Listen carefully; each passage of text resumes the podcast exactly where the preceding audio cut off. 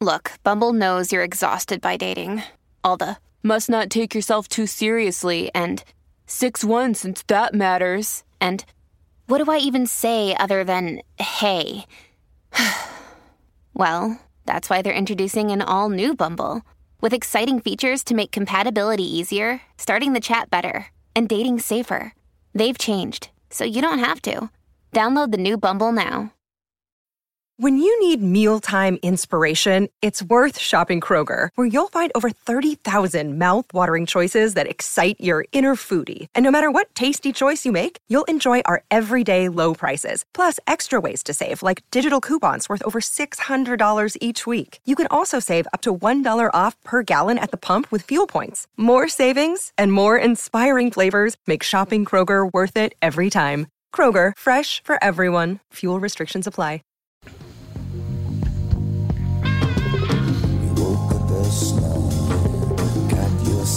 Welcome to the family with Doug Sprinthall. Andy Brant Bernard. and Mike Gelfand. See, I got him in there. Good morning. Very good morning, everybody. Good morning. We'll be right back. Kick things off with the family. Oh, oh Andy's still playing the music. There we go. There it is. My fault. Walser Automotive Group, Walser.com. We were just talking about this. If you are in a lease with a year or less to go, there's a good chance, it's not a dead certainty, but there's a good chance that you have equity.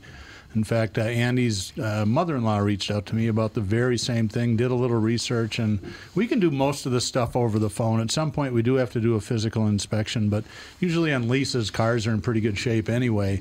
Uh, so if you're interested in seeing if you have equity and you're interested in getting out of a lease early and getting into something else, or you just you know have an extra car that you don't need, please reach out to me at doug at walser.com, and I will help get the ball rolling. So all you do is deliver, man. Walser Automotive Group, Walser.com. Michael Bryant, Bradshaw and Bryant, what's the latest? Uh, we're just trying to represent people who've been injured through no fault of their own. We're trying to talk to them before they talk to an adjuster or before they take a settlement that isn't something they should get based upon their injuries. How many people are out there in different, not in the law business, that love to run around scaring people before you even get to them? Well, adjusters want to settle cases and Right. they want to close files. So, based upon that, they do what they have to. Um, I think there's a lot of circumstances where they probably act as attorneys where they're not attorneys and they try to explain people's rights or they give them a certain view that if they look at it, and what I always say is this if the adjuster really truly thinks the offer they made makes sense, they'd have them come see us, you know? And that's exactly my question is you have to understand who has the best, your best interest in mind, correct? Well, you want to know what your rights are. You know, whether Yep, or not you yep. decide you're going to hire us or not, that's a choice. It's a free consultation, and you want to understand what your all your rights are and what coverages you have. And plus the fact I hang out with you, so you got to be a good guy if I'm hanging out with you. Eh, maybe. okay. Ladies and gentlemen, Michael Bryant, Bradshaw, and Bryant. We've been waiting so long, so long. Just We are back, ladies and gentlemen. Mike Gelfand joining us. Charlie Berens just a couple of minutes from now. The Midwest Survival Guide: How we talk, love, work, drink, and eat everything with ranch. Gonna find out what the hell that's all about. So, Dougie, what's that face? I got a fun story to I share knew with it. you. Just- I It's could tell about by somebody looking at that him, Andy. you know. So I had right, it. I'm ready. Sarah and I like to have dinner parties, and we had one last Saturday, and we had four different couples there that were all friends of ours. The guys were all musicians, but nobody had ever met each other. Oh, okay. And Peter Bourne and his wife, was, his wife's fabulous. I'd really never met her before. She just he showed up, um, buddy of mine from high school, uh, actually Sarah's boyfriend from high school, and my old stepbrother who's been on the show started Soul Asylum. But I didn't tell anybody who he was and what band he was in, so it was Oh, kind of funny. All of a sudden, the conversation started rolling. I think Peter Bourne's jaw was about to hit the floor when Dan said, "Yeah, it was kind of cool opening for Dylan." Yeah, I would imagine Open for Dylan's pretty cool. I, I would have to agree. So in the name dropping contest, Peter Bourne came in a distant second. yeah, I would imagine so. But we had a really good time. It's fun. It's really we enjoy doing that, and we'll have you and Catherine over and put one together Oh, sometime. don't worry about our feelings. I'm Uh, sure I it was rarely lost in do the mail. you because I know that they're always black and blue, and my feelings. Yes. Can't be helped. I'm in radio. You're so sensitive. That's all I have to say. I'm in radio. You get the piss beat out of you mentally on a daily basis. It all works out in You the should end. try selling cars. Oh, I would imagine. Yeah, I suppose you're probably. No, I'd be I'd be that guy from used cars. Get in the goddamn yeah. car. Shut up. Get in the car. Shut up and get in the car. We have our guest on the phone. Ladies and gentlemen, welcome Charlie Berens. How you doing, Charlie? Charlie. Hello, who is it? Yes. Well, there you are. How you doing, Charlie? Hey, I'm good. How are you? Everything's going swimmingly well, as a matter of fact. The Midwest Survival Guide How We Talk, Love, Work, Drink, and Eat Everything with Ranch. As one of 12 children growing up in Mo- Milwaukee, Wisconsin, Charlie's distinctive Wisconsin accent and church worthy duck camo is only the start of the hilarious flair he'd bring to an interview. We're going to find out right now, Charlie, because. You know, first of all, we got to get past that whole Packer Viking thing, and then we can move on, Charlie. Yeah, is this an issue we're going to have to uh, really hash out here, or are you already over it, or how do you want to go about Nah. this? First of all, I'm sorry uh, for historically for your losses, uh, and now I'll wait for you to apologize for uh, beating us uh, a couple two three weeks ago. So, Okay, well, I, when I didn't want to beat you because I wanted a higher draft pick because we're not going to make the playoffs anyway. Yeah, let's beat let's beat Green Bay in a year we don't need to beat Green Bay. A blind pig finds a chestnut Yeah. in the every once in a while. yeah, exactly. No, Charlie, got to be honest with you. I've always admired the uh, Green Bay Packers. They're one hell of an organization. You know, look, I, I since I'm 15, I've been a Viking fan, but I've always. Uh, I never had that problem with the Bears, the the Packers, the Lions. Well, I don't know anything about the Lions anyway. They- They've been horrible forever, but yeah, I, it, it's been a good time. Plus the fact, I mean, Minneapolis St. Paul is basically just a suburb of Wisconsin anyway. You know, that's how I've always thought of it. I'm glad you brought that up too. Yeah, you know, there's a lot of people that that uh, you know, just it's a hop skip over the deal and an easy commute from Eau Claire, Hudson, you know, Menomonie. So, yeah, I, that's that's kind of how I. Uh, I'm surprised you said it that way, but I'm I'm happy you did. No, I, I, that's always the way I've looked at it. I should tell you up front, Charlie, that, that it's going to be interesting talking to you because I was born in Long Prairie, Minnesota. As a matter of fact, I got a little little piece of. Uh, uh, it's not really news. It's a fact, though, that I found. I, I just found out a few years ago about this. That Tom Brady's mother and my mother were born in the same town in Minnesota, a town that only had 200 people in it. So that that's pretty amazing. When Brady's mother and my mother were born in the same town, in a town at 200 people, and one of us became uh, famous. But Tom's mom can roll to her left. Yeah, that's, that's right. My mother can roll out to the left. That's exactly right. But, I mean, Charlie, what you're talking about, the Midwest Survival Guide, I grew up in the inner city in Minneapolis, and most Minnesotans think I'm from New York, which I don't know. What do you? That's you- just because you're hostile, Tom. Well, the Mike's That got a good. be. I am a hostile person. That's mm-hmm. true. Now, So- me, of course, they always accuse me of being from New York, but that's just because you know I'm a Jew, right? It's because you're a Jew. A That's right. northeasterner. You're a There's a northeasterner. broad, there's a broad part of the population that believes that anyone who's Jewish was born in New York. That's pretty much true, isn't it? You weren't? You weren't? What the hell? Uh, Charlie, one other thing before we move on, because I want to talk a lot about. that big city going. Now. Well, go ahead, sir. Whoops. You didn't go ahead. that? No, I said go ahead, sir. I, I- can jump in later. That's not a problem. I don't have any problem with that at all. Oh no, sir. You know, I, I think I got a, a, a bad connection because I uh, I didn't hear it until I started talking. Then I realized you were halfway through a sentence, so you must have you must have gone blank. So I'll apologize about four different times during the course of this interview for interrupting you in in traditional Midwest style. Uh, but now, after all that, I forgot what in the heck I was going to say. So you know, you might as well just continue on what would you, you were saying. And once again, I'll apologize one last time for that. The problem, Charlie, is I just had COVID until about two weeks ago, so I have COVID brain, which means if I don't say it right now, I forget what I was going to say. so you know, I, I never knew that was going to happen, Charlie. I did get COVID and I got rather ill, but even when you recover, you get COVID brain. You can't remember anything. It's really weird. I've heard about it. Yeah, I've heard. That. I don't think I've had it, uh, uh, COVID. Although you you never exactly know until you get one of those antibody uh, That's tests or whatever. Right, right. Uh, but um, but I do feel like I've had uh, you know a cloudy brain. I'm not sure if that's from a potential COVID exposure or just from uh, you know a dedication to brandy, but uh, Well- one of the two. Uh, but I get what you're saying. I, I felt a little bit uh, cloudy in the in the head myself. Uh, but that that uh, that's been going on for a while. So we're on the same wavelength with your COVID brain and just my normal brain. Now, Charlie, one more thing, and then I'm going to shut up. But I've always liked this. I used to fly into uh, Milwaukee from Minneapolis once in a while to do voiceovers for Miller Beer, uh, Miller Select, and all these other ones. So I spent a lot of time in Milwaukee, which, by the way, I really like the town of Milwaukee. And at the time, and I don't know if it's still around, uh, but they have a building, two buildings kind of real close together. Might even be next door to one another, but I know they're in the same area. they have the Milwaukee Arts Center, and then they have Arts Performing Center. Guess what Arts Performing Center is? Charlie, you know, don't yeah, you? yeah. What is it, Uh, Charlie?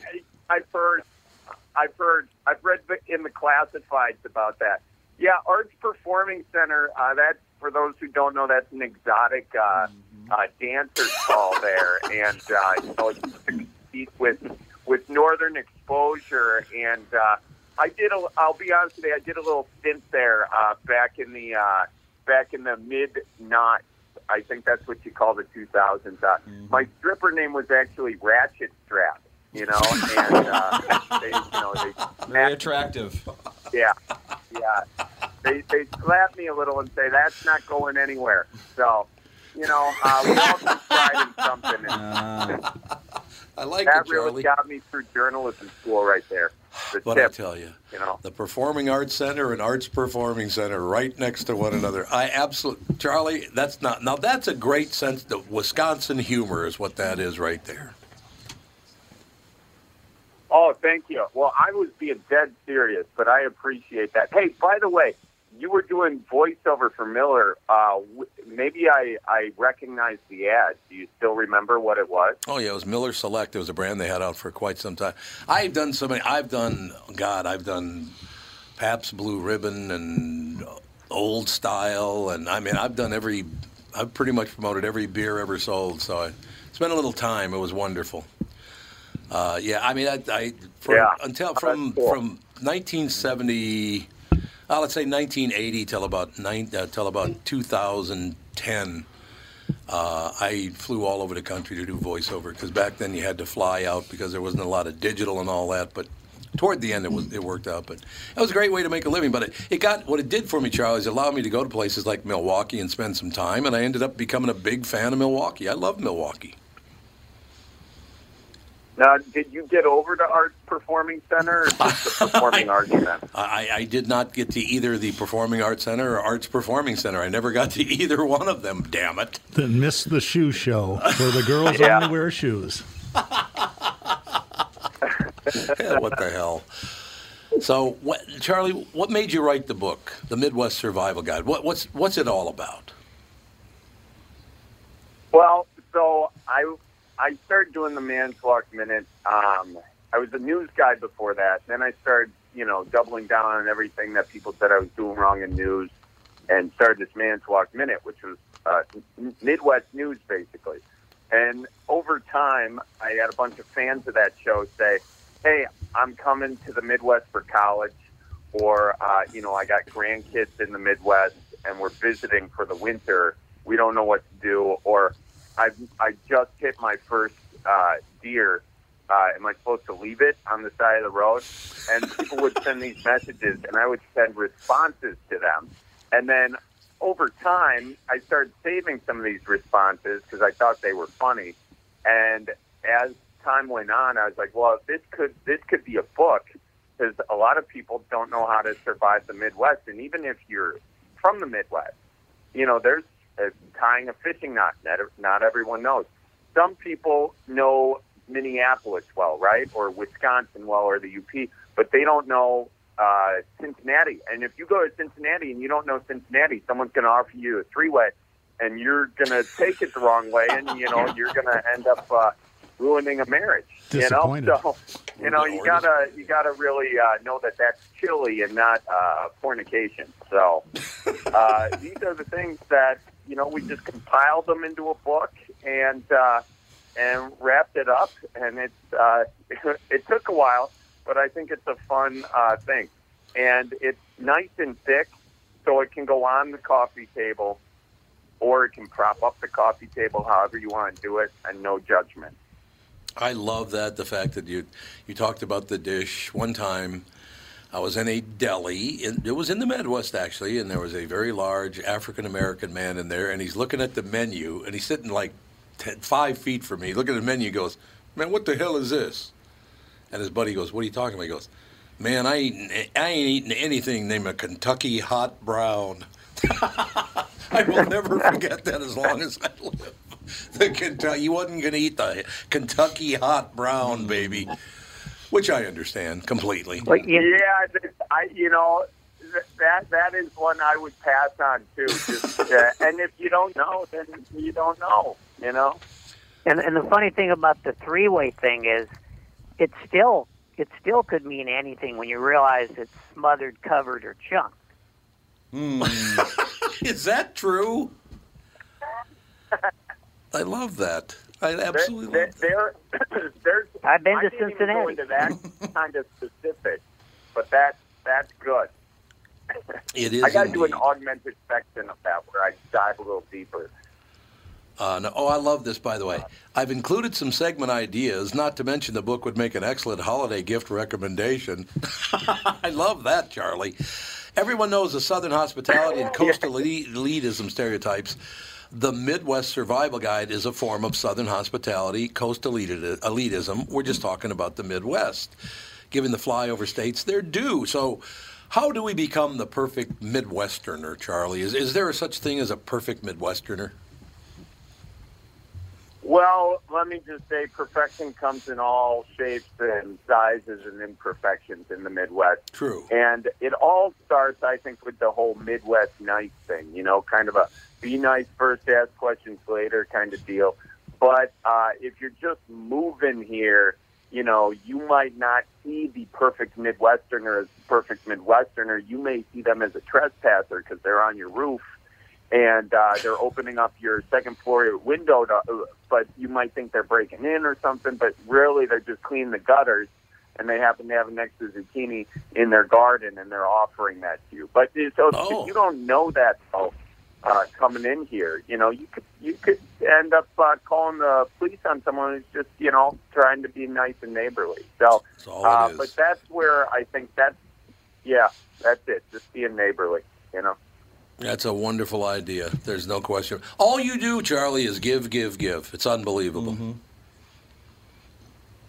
Yeah, that that's really it. And uh, but the other thing, you know, that there are a few things like you bring up this this perfect Midwesterner. Uh, you got to perfect the Midwest goodbye. Uh, you know, which that that's pretty much a twelve step deal right there, and it starts with slapping your knee and saying "Welp," I suppose, and uh, Yes. and then. Yep, you've been there. And then you're going to be offered the tour. You know, you got to go out to the garage, look at Larry's snowblower, even though it's July. Or like, why are we looking at the snowblower? Um, you know, and if you don't know how to do a, Midwest goodbye, you might just think people are uh, never leaving your house or you can never get out of this party. So w- without those steps, you may you should just bring a sleeping bag because you're not leaving. So you know, it's a lot of things like that that, that you really got to get into. There's also a section uh, of the book which I think is kind of cool. It's in the middle. It's the Midwest Gallery, and we got artists from all around the Midwest. You know, I'm like one guy with one perspective, but we got artists from all around the Midwest, and they added and contributed to that. Um, and so that was cool. And we also have a recipe section. And in Minnesota, Chef Yia Vang, uh, he contributed a recipe. Uh, LeRoy Butler put a recipe in there. We've got uh, a bunch of stuff. So it's not, you know, I tried to make it not just my perspective. Uh, since I, we were calling it the Midwest Survival Guide, I really tried to broaden it um, too to include a bunch of other folks with other, uh, you know, they that that can add different elements of the Midwest culture. So. Charlie, do you have a thing? And I, want to bring that because Minnesota definitely has this thing, and I have people mention this to me all the time. My family, when we go on vacation, we tend to go to the east coast of Florida, around you know West Palm Beach. That's where we go. Uh, and whenever I bring that up to a Minnesotan, they go, "What?" And I go, "Yeah." They they say, "You go to Florida, but you go to the east coast of Florida." I said, "Yeah, why?" And they said, "Oh, there's way too many New Yorkers over there for me." Well, I mean, they're not wrong. Why? But still, you're that scared off by Well, New it's Yorkers. because 95% of them are in Naples. Yeah. That's where all Minnesotans Oh, go. absolutely. They all like go to Naples. You're- Southern you're right. Hennepin County. Yeah, for some reason. Kind of yeah. So, but they get very upset with me that I wouldn't go there. That I decided to go to the East Coast. But I lived in New York. I lived in Chicago. I lived a lot of different places like this. Uh, and plus, I grew up in the inner city, which is much more urban than most of the Midwest. You know, And you get to hang out with your buddy, the former president. former president Louis Nanne, of course, is over there. You got Glen Mason's over there. All the decent people that who aren't from here originally. that's true. Like everybody that's over there w- with us, they're not from here. I'm the, we're the only ones that are originally from Minnesota over there. It's hilarious. I love that. But yeah, I understand exactly Yeah. what you're saying, Charlie. Yeah, you know, yeah. Well, the, we've got those snowbirds, and actually, uh, that that works out well for, um, you know, for. I mean, this book works out well for them because how do you understand these people who kind of in, invaded your state a little bit? Like I'm doing uh, a show, stand-up show in Naples, and we started off doing one, and now we're doing like five of them there because basically it's just you know Midwest South. Oh, you know, God, yes, absolutely. Southern point there, but also yeah, Arizona too. And that's kind of the unique thing about the Midwest is people don't just uh, leave and forget about it. They set up they set up these consulates basically, which, which is usually a bar, Yeah, and uh, yeah. it'll either be a Packers bar or a Vikings bar or whatever, and or uh, Badgers or Gophers, whatever it is, and then that's just where they meet every weekend to discuss uh, the finer Midwest things. So it's it's kind of unique that um, uh, you know I don't like in the Midwest. I'm not seeing a bunch of like giant bars or anything like that, you know, but uh, there's also Right. not a lot of brain drain from New York to the Midwest. But you know,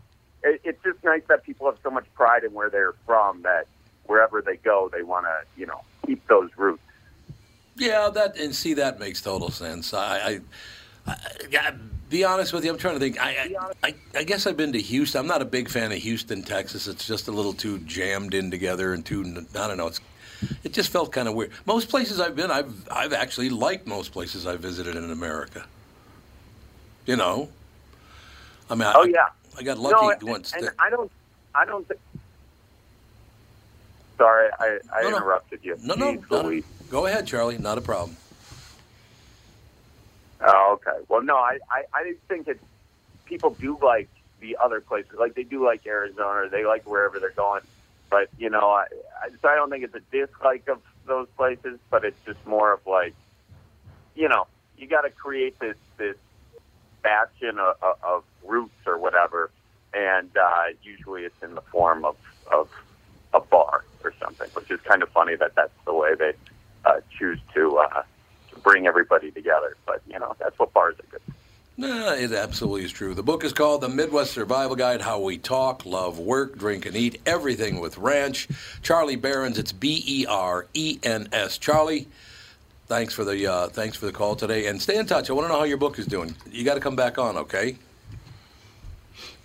Yeah, that would be awesome. I really appreciate you uh, having me on, and I, I'm going to send you some rhubarb uh, for my garden. Well, uh, it's a thank good crop this year. Thank you. I really appreciate it. And Yeah, by the way, it should hold. You can just go to Amazon for the book too. Just go to Amazon.com and uh, Charlie's Charlie Berens' book, The Midwest Survival Guide, will be right there for you to pick up. Not a problem. Thanks, Charlie. All right, hey, watch out for deer. Thanks. Oh, yeah, for sure. I will do it. Uh, Charlie. Charlie seemed like a nice guy. Yeah. He did seem Uh, like very longer time delay than talking to the astronauts circling the moon. It was a big time delay. You're absolutely right. Yeah, that's why I don't like phones. Yeah. You, gotta, they couldn't get have them a to Skype, huh? that big Apparently deal. not. Well, no, this was uh, well, this was the Skype number. Oh, okay. Yeah, but you know, we have so many options that aren't phones, and yet sometimes phone apparently is the only thing that works. I don't know why. You know, it's interesting. I was thinking about that. About half my friends are not from here. I didn't even realize that. I get Technically, bills- uh, mom's not even from here. no, she she was born in Wyoming, wasn't it? Cheyenne, Wyoming. Yeah, she was. She was indeed. There's no question about it. Although it. she grew up here since the age of like three. So. Seven. She was seven. Seven? think, Well, yeah. whatever. Still. I still want to know because Catherine, when she was a teenage girl, like 16 years old, she used to work at the Kentucky Fried Chicken on Highway 55 in Rhode Island, right there. Okay, yep. Right, you know where that is, right Yep. there. I had to have gone in there when she worked there because I would have been 24 years old, and I used to go in at KFC all the time. So I, I bet you I met her before. Do you Isn't think? that weird? I was in there all the time, so she had to be working there when I, I had to, when I went Well, you're there. probably smart at 24 not to be scoping out 16 year Yeah, olds. well, Girls that's are- true. Yeah, it's like sometimes Melissa's like, I wish we had met earlier. And but it's like, how much earlier though? Because we're five years apart. Yeah. If we met when I was twenty, you would have been fifteen. That's That not, would have been- That's Yeah. not okay. That's jail time. Yeah, exactly. So it is interesting how uh, you know with the age difference, you got to like hit the sweet spot of early but not too early. Yeah, true. We got to take a break. I know, and we'll be right back. Mr. Mike Gelfand, we're looking. We're going to lean on you for about 20 minutes. What do you think of that? Uh, you know, that's what I'm here for. We'll be right back. Lean on me. And we are back with stretches picks. You know, Tom, uh, there's a lot of analysis that goes into these picks. Yeah. And uh, I highly recommend betting, of course. I always recommend betting. Yeah, absolutely. So, who's winning this thing? The Kitties, the Pack, the Bears, or the Purple? None of the above. Those are all the teams in the division. I know that. Well, who's your pick?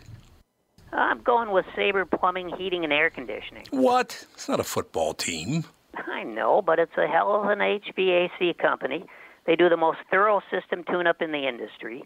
Sabre is one of the largest Bryant dealers in the state, which means you save. Yep, I'm going with Sabre, Sabre and Bryant, doing whatever it takes to keep you comfortable. It's also the smartest time to call and schedule your furnace tune-up with Sabre. Get the most thorough tune-up in the industry from the people who keep my home comfortable. Oh, uh, one more thing, Tom. What's that? Visit saberheating.com.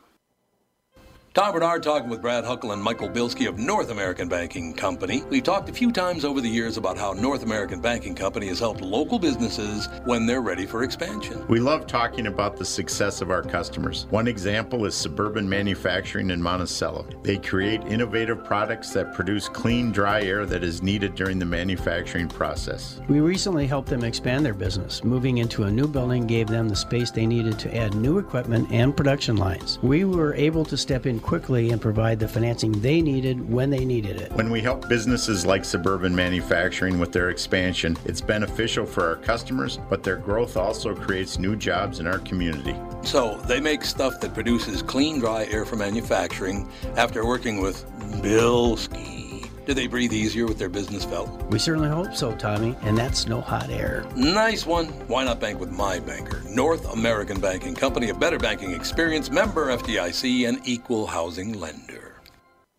Tom here to tell you that My Pillow is the best and getting better. My Pillow CEO Mike Lindell has an amazing offer on My Pillow towels, 100% USA cotton, originally $109.99 and now a flash sale for $39.99 for a limited time and 60-day money back guarantee. Head to mypillow.com and click on the radio listener specials. Promo code KQRS. Get this great offer and check out the deep discounts on other products. mypillow.com. Enter promo code KQRS. mypillow.com promo code KQRS.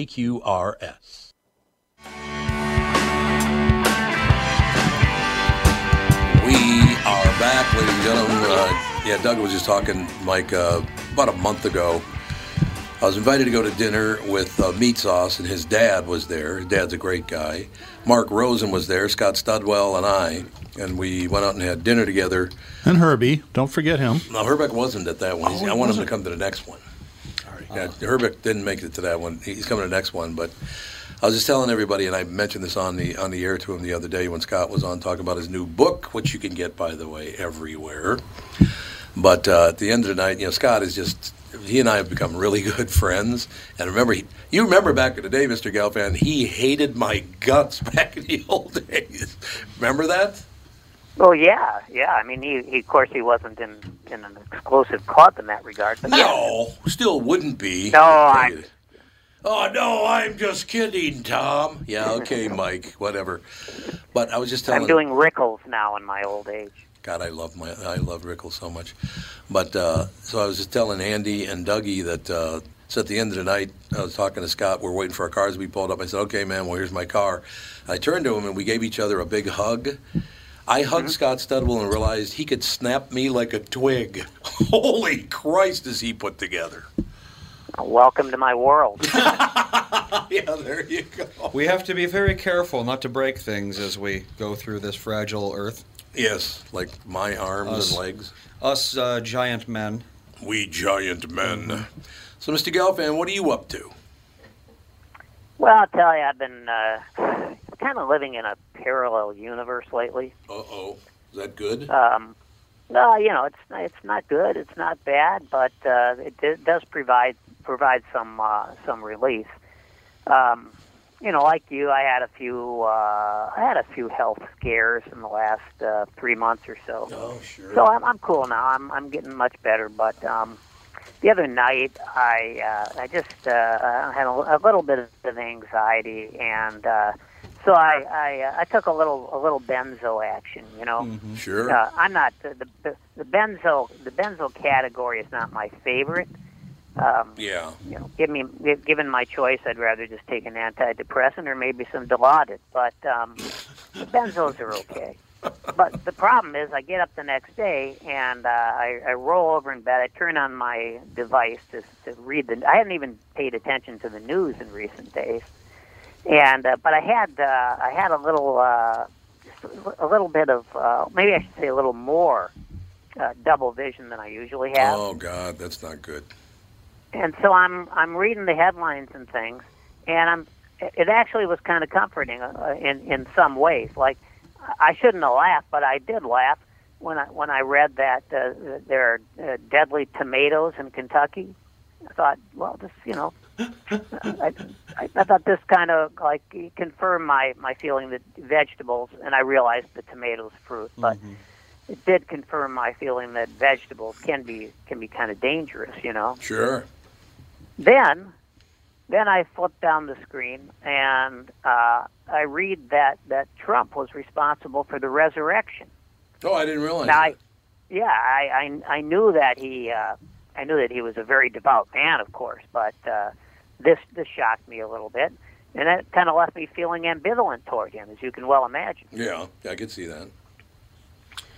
So uh, then I start. I kind of got into the. Uh, I, I had I hadn't really read much about the uh, the tragedy of the of the Fox Christmas tree, Oh yeah, the guy started it on fire for some he reason. burned it down, yeah. Oh God. which which supposedly is proof that uh, democracy has come to an end, and that of course that revived the old you know the old war on Christmas thing, right?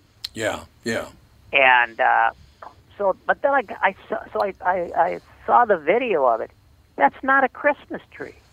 Oh, it's not. I haven't seen the video. It's not a Christmas tree. It's not a Christmas tree. It's some metal scaffolding that they taped or pasted or somehow entwined some pine needles on. Oh, really? Yeah. Well, the thing was on fire though.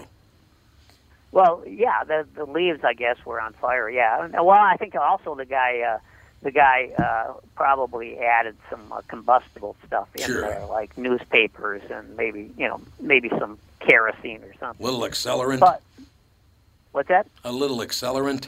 Yeah, accelerants, right? The, the, the whole thing. But I'm thinking about this, like, well, you know, I never thought of Fox News as being uh, especially attuned to the disabled, but there it was. You know, they had they had a Christmas tree, uh, which was actually a prosthetic Christmas tree. Yeah, I, I see. thought that that was pretty good of them. I I thought. That's I don't think do. we have ever had a. Well, wait, no, we had a real Christmas tree one year, right? When I threw it out the front door. Yeah. So you know, yeah, the uh, the art, the artificial has definitely replaced the real. I, I why did you throw a Christmas tree out the front door? I just You have never to heard ask. this, Gelfand? You've heard the story. Oh yes, but I like to hear it again. Okay. So Catherine and I decided, well, our children are young. I think Andy was seven and Alex was five. Let's go out into the forest and cut our own Christmas tree down. And there was a ton of snow, and we're out there, and the kids were we have a little cocoa with us. So Catherine does drink heavily from time to time. Yeah, apparently. Well, she married me. Oh, who wouldn't? Oh, I don't know that you have to jump in. You Only know. I can say that. Only I can say that about me. but in any case, so we go out there, and this this tree's perfect size, but it's snow covered and it looks really beautiful with the snow covering and blah blah blah. So we cut it down, and we strapped her to the roof of the car, got it home, put it in a corner, let it thaw, you know, cleared all the snow off it outside, and then let it thaw out so that the, the branches would drop and all the rest of it. And as we went to put it in the Christmas tree stand, we noticed there was a hard left turn halfway up the uh, trunk, and then a hard north turn after about a foot. So it'd go up about three feet, take a hard left for a foot, and then go up about another three, four feet. Got a little scoliosis. Yeah, it's got some scoliosis. So we put it in the stand, and it tipped over. And I kept adjusting the stand, and it kept tipping. Yeah, there's nothing you can do at that Okay. point. So we wired it to the wall. We put a cable around the tree and put it in the wall, and it kept tearing the little hook out of the wall. I'm on the phone one day with Jeff Passolt, and I'm talking to him, and he said, Here's all I heard God damn it! And then I heard this rustling. I heard you open the front door, and I heard the rustling go out the door. I just grabbed the tree finally after it had fallen down yet again another three times, threw it out the front door, eventually took it and put it behind the, the detached garage, and the ornaments, not the ornaments, but the lights are still there behind the garage. Like 20, what, 30 years later. This is eerily similar to a s something my grandfather did when I was. I didn't remember it. I was a year and a half or two years old. Christmas tree. I'm the first grandchild. We're living with my grandparents at the time because my dad's working on his PhD and he's broke. And my grandmother starts apparently grinding on my grandfather. Oh, Ward, the tree isn't safe. It's going to fall on Douglas and Bob. Oh, And that he'd kind of had a few. grinding. I was like, right? uh, yeah, no, no. no, no, no, no. Now, hold on a minute. Ugg day. It's my grandparents, for Christ's sake, you perverts. Well, that's what I'm saying. Yeah, So my Andy. grandfather had had a few, so he goes down to the basement, gets some 16 penny common nails, and nails Oh. the tree to the floor, and goes there. That'll hold the effer. There Yeah. you go. And that tree is there to this Still day. there. Yep.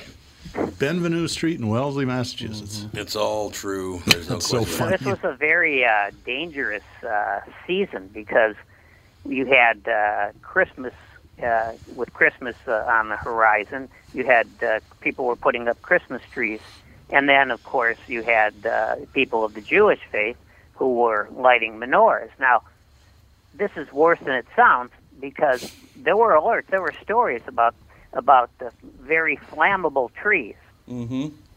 that are inflammable trees. I'm not sure. They sound like opposites, but apparently they're the same word. Okay. So right there, I'm confused. Yeah, but it is true. Trees were very dry this year Yeah, for whatever yep. reason, and and so this posed a trem- I I don't know how much damage was done, but this posed a, a real crisis when you had uh, people who had uh, intermarried, as we like to Mm-hmm. say. Intermarried, sure. You know, you you got a Christian, you got a Jew, so you got you got yourself a, a, a menorah and you got yourself a Christmas tree. Now, you never want the two to be very close together for obvious reasons. And if you know anything about menorahs, well, you, of course you do, Tom. Right. Yeah, and uh, and the uh, so you got you know you got you got like seven or eight candles there burning. And Seven or eight. Depending. You're Well, supposed it to depends know on the the day, number, you know. Mike. This is an well, no, you got deal, the but shamus, and then you got the seven days, right? Mhm.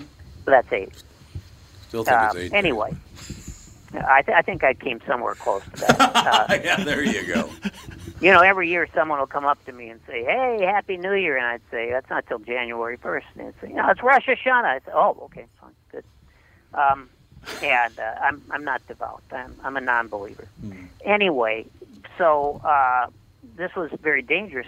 In, in they, if you go to a if you go to any kind of store that sells uh, that sells uh, like you know holiday candles that kind of thing you can you can buy these multicolored candles for your menorah but they never fit Yeah, right, right.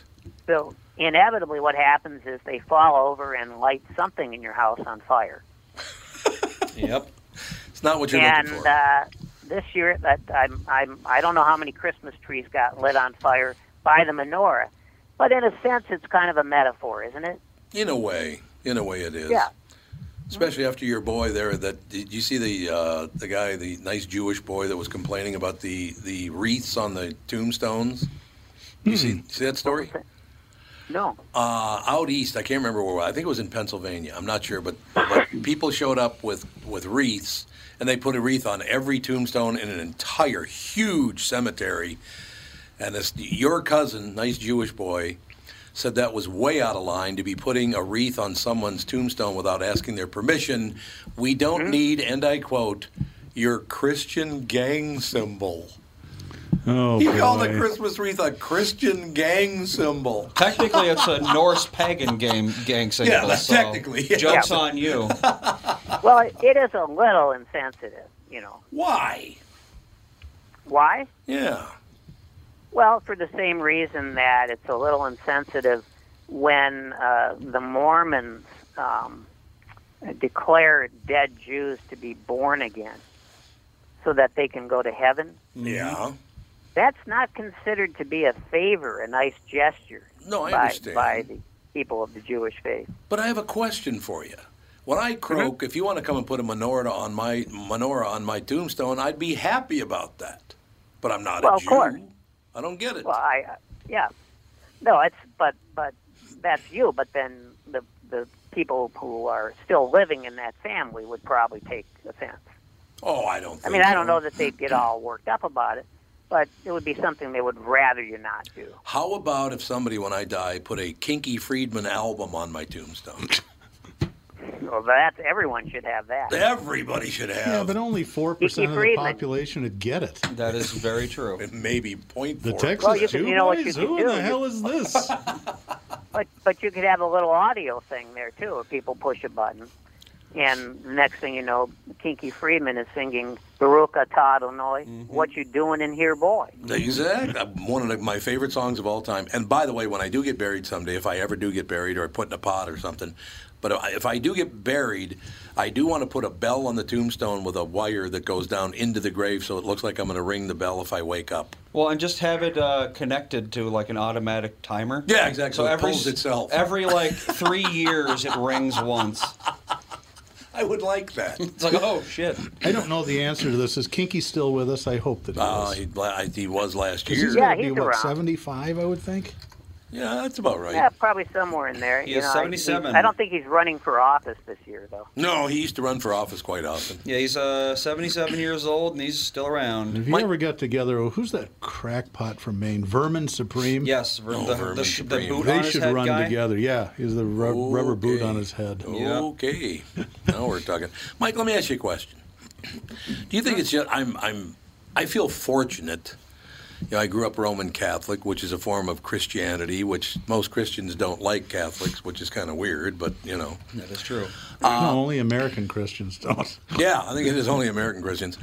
But you know, when I was a little boy, I would go if you went west of Penn Avenue, you're going to see a lot of menorahs. So menorahs were always either they were kind of a lead into Christmas because Hanukkah comes before Christmas, and I so, mm. so therefore I always loved the menorah. I, I, I, you know, when I used to see it, and it, it's on the other side of Highway 100 now. It used to be on the uh, west side, uh, but now it's on the east side of uh, of Highway 100 going south from from Minnetonka Boulevard. But every year when they put that up, I loved it. It was like, oh my God, the, See, the the menorah is up. Jewish kids in my neighborhood were mean because they'd taunt us. They We taunted you. get presents for eight days. Yep. Oh, it's Oh, like, I- Oh, yeah. that's true. Every Jewish kid is like, oh, you get presents one just day, once? Yeah. Ah, how unfortunate. yeah. But I, I just, you know, I, you know, the money part wasn't great, but growing up where I grew up, it, it- other than being dirt poor, I loved the fact that I got to know all these different cultures, which I didn't even know I was doing, by the way. Yep. Going to school with black children and, and Spanish children and Catholics and growing up around Jews. And I didn't know I was learning all these different cultures, but I'm damn glad I did. I, I love that stuff. Yeah, I always, uh, I always liked the uh, the colors of the menorahs and the Christmas lights. You know, partly because, of course, I was always depressed. Yes, and uh, yes. so you know, a little flash uh, Mm-hmm. was was kind of nice. And, and growing up in a family of non-believers, none of it meant anything to me spiritually. No, I understand.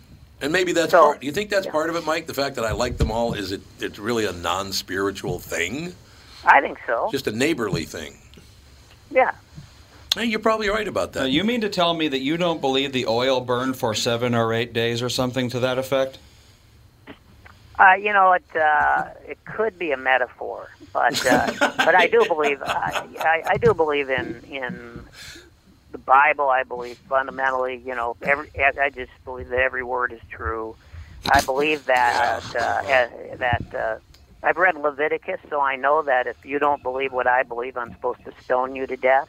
Yeah, That's Leviticus right. I have is a pretty problem harsh that. one. A lot of smoting. yeah there's a Leviticus is every, where all every those, um, religion, every religion does have, you know, an origin story that's a fable.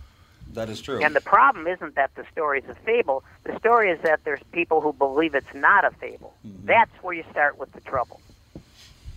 God, I just So I, I, I think I told you this, Mike, but I was in. I went to Israel for work about a month and a half ago, and we got to tour Jerusalem for five or six hours. And it's it's fascinating, and also it's like, yeah, this is where the trouble started as well. So there's a church built where they think Christ was crucified, which Yes. was at the time outside, but is now inside the old city. right. And so the Catholics have this really ornate kind of it's like a chamber, right? This is where it happened, and there's all these cat. And actually, there weren't that many because they just opened up the country to tourism. But people are in there praying and sobbing. You know, it's really emotional if you do believe. Five yards to the left, the Greek Orthodox have a similar thing set up. No, this is where it happened. Yeah. It's like, Five yards. guys, it's the same area Oh, code. yeah. It doesn't. We're not doing forensic research here. This is Yeah. gen. And- if you believe this is generally where it happened. yep. But this is just another reason why I believe if we could all accept the fact that there are, there are hundreds of religions, they all start with a story that is positively, absolutely false. We accept it as a metaphor and we move on. Well, that's what we do in our lives I think day most now. people do at this That's point. right. It's very rare to meet someone who has a purely literal interpretation of the origin story of any given religion. You been to Kentucky lately? Speaking of which, we have Joe on the phone. Oh, way to go! Way to go! I know he was Insult on the phone. Joe. No, he's you didn't. he's from. St. Paul, though. He's not a Southerner. There. Well, there you That go. That is true. Joe, what's happening? Oh, nothing much. Just uh, called up to let everybody know that tomorrow night at 11:55 and Sunday night at 11:55 Eastern Time, 40 Years of Metallica is on Amazon Prime. 40 years? Yeah, that sounds about right. Three years. I love Metallica. Mm-hmm. Great band. Oh, so I'm barely younger You'd than appreciate Metallica. It. No, no question about it. And where? What is it on? It's on Amazon Prime. You said. It is. All right, we'll be. And even if you don't have Amazon Prime, it's still free. Oh, really? Well, that's good. I'm glad you. It's got some great. I mean, that I still haven't watched Get Back. I heard Get Back is fantastic. I'm surprised you haven't watched that. I haven't had time. I literally have. It's zero very time. long. I- It's, isn't it like six hours? Eight It's hours. a, it's three That's- different episodes, rather and they're long. about two hours long each. Yeah. Yeah, two and a half, something like that. Well, we'll be tuning in, Joe. I told him about Get Back several months ago. You did. Mm-hmm. Yeah, you Say did. again? Well, everyone's been telling you to watch it, but Well, here's what I like. it's just too. I keep telling everybody I work 16 hours a day. When am I going to watch an eight and a half hour TV show? It's going to be You a know, little you bit. can Probably pause. when you're not working. Yeah. Yeah, try that. I mean, I'm sleeping when I'm not working. That's the problem. We can set up a there. TV in here. You can watch Yeah. between shows. There Yeah, that's go. true. I could watch shows while I'm in here. That'd be a good idea. Or just watch it on the air. Speaking of Yeah. music, did you hear uh, Bruce Springsteen cashed in? well, it's only a half a billion. God, Isn't that amazing? Half a billion dollars. A half a billion dollars. Sold his whole music catalog to Sony, I believe, Proves this week. once Five hundred thousand dollars. Proves 500 once again million. what a great country America really is. When a guy who can't sing a note can sell his music for half a 1000000000 mm-hmm. dollars. You know, I watched his live Broadway show, and, and it was a little long, and some of it I didn't get into. But he was he was relative, surprisingly humble, and he was talking about oh, yeah. you know when the first hit records came out, and he goes, you know, it was kind of funny. Because the guy that wrote this never worked in a factory. The guy that wrote Racing in the Streets, I didn't even know how to drive then. Right. so it was it was kind No, of it's understandable. Yeah, yeah, I like it when people talk like that. But uh, so you got uh, you got Metallica. When's it on again? T- tonight? What'd you say? Which night's Tomorrow night, Tomorrow eleven fifty-five. Sunday night, eleven fifty-five. Okay, two so different no- shows. So in other words, I'm going to have, have to uh, watch the replay because 11:55, I ain't not awake. Well, so wait, is it live then, or what? No. Well, then how's it on at 11:55 two different days? Two different shows. Oh, there's like two parts. No, it's two different shows. Oh, well, all right then. It all works out in the end. That's all I know. That's all I have to say. All right, Pally, we'll be tuning in. We got to take a break here. Joe, uh, I, I assume we're going to talk to you next week before Christmas. I'm assuming. Definitely. You better believe it. All right, Pally. Thanks for the call and thanks for the heads up. I love Metallica, so I appreciate the uh, the heads up on it. We will be back with the family. Take care. You too.